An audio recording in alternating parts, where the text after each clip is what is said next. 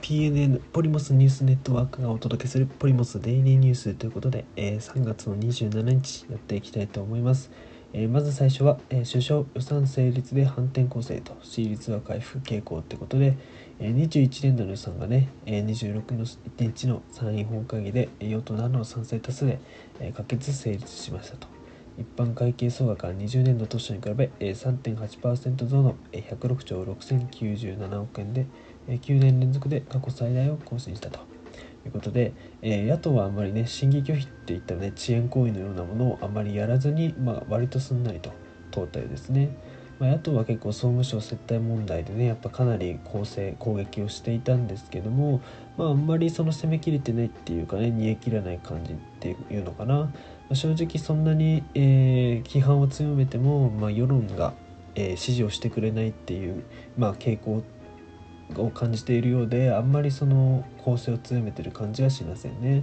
まあ、批判してるだけっていうのはやっぱりそんなによく映らないってことをねや、まあ、分かってるのかなってことで今回はやっぱ予算を成立に協力したという形ですね。まあ、個人的にはあの総務省の接待問題からいろいろ出てきましたけれどもあの NTT の社長さん社長の方がね、えーと、国会に来て、まあ、お話しして確か、えーと、マスコミとか野党の方とも会食をしているっていったね発言をしたと思うんですけどもそこからね、えー、結構なんかほとぼりっていうのかな冷めてきたような気がメディアもあんまりやっぱり報道しなくなったような、え気がしていて、まあ、自分たちのねちょっと 身の危険というのかなそういったものを感じてなのかは分かんないですけどそこあたりからちょっと、えー、冷めてきたような感じますね。そこから朝日新聞とかがあの LINE の、えー、中国関係のね情報が漏れ情報が伝わってるみたいな報道も出てきて、まあ、だいぶ総務省の接待問題から、えー、話が話題が変わったような感じがしますねということでまあ菅政権とりあえず一山乗り越えたっていう感じなのかなと。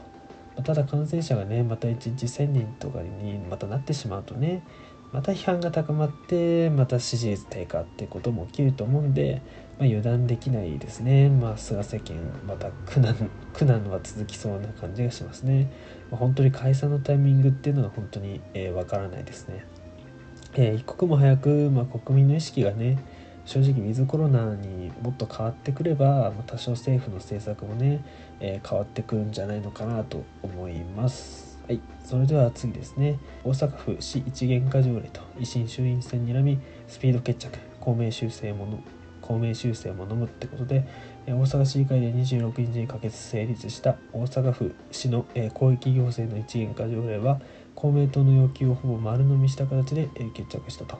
公明が修正にこだわった背景には市の権限縮小への抵抗感とともに次期衆院選を睨んだ思惑もある大阪府に権限の集中させる当初の構想から後退したように映るが大阪維新の会は早期成立を優先と都市計画の決定権を府が持つという条例の根幹部分は譲らず名誉利立を取った格好だそうですと。まあ、維新の会っていうのは都構成都構想でもね公明党を賛成して一緒にやったんだから、まあたえー、今回の、えー、こういう、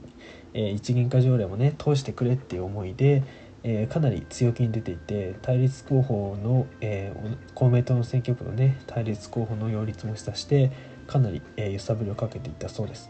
それで公明党はねやっぱ衆院議席っていうのを何よりも維持したいかったらしくてまあ、えー、了承したって形かなと。それで、えー、公明党の修正が、えー、かなり加わっておりますと。え松井市長は事務委託が否定されれば、え骨抜きだったが条例の根幹であり背骨の部分は、え一切譲ってないと。公明の修正はまあ痛くもかゆくもないっていうふうに、え言っておりますね。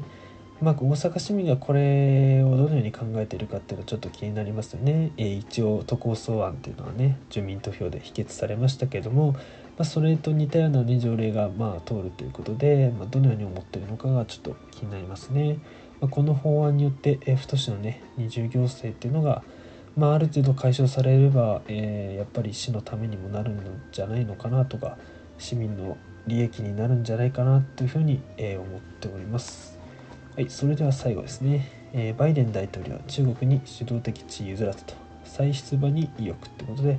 えバイデン大統領は25日就任後初めての記者会見を行い中国は米国を抜き世界最強の国になることを阻止するとし中国との競争で米国の勝利を確実にするため多額の投資を行うと、え言明したってことですね。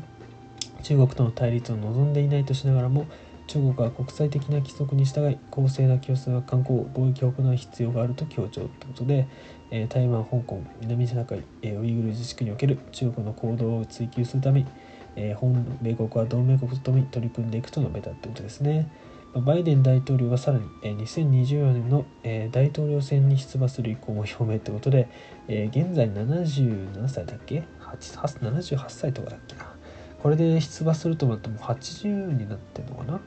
あ多分80ぐらいになってるんで正直ちょっとね うんさすがに年なんじゃないかなって感じがしますね。今もやっぱりその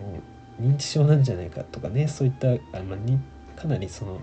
まあ受け答えとかもちょっとね難しいところもあるってことでだから初めてねこうやって記者会見したってことした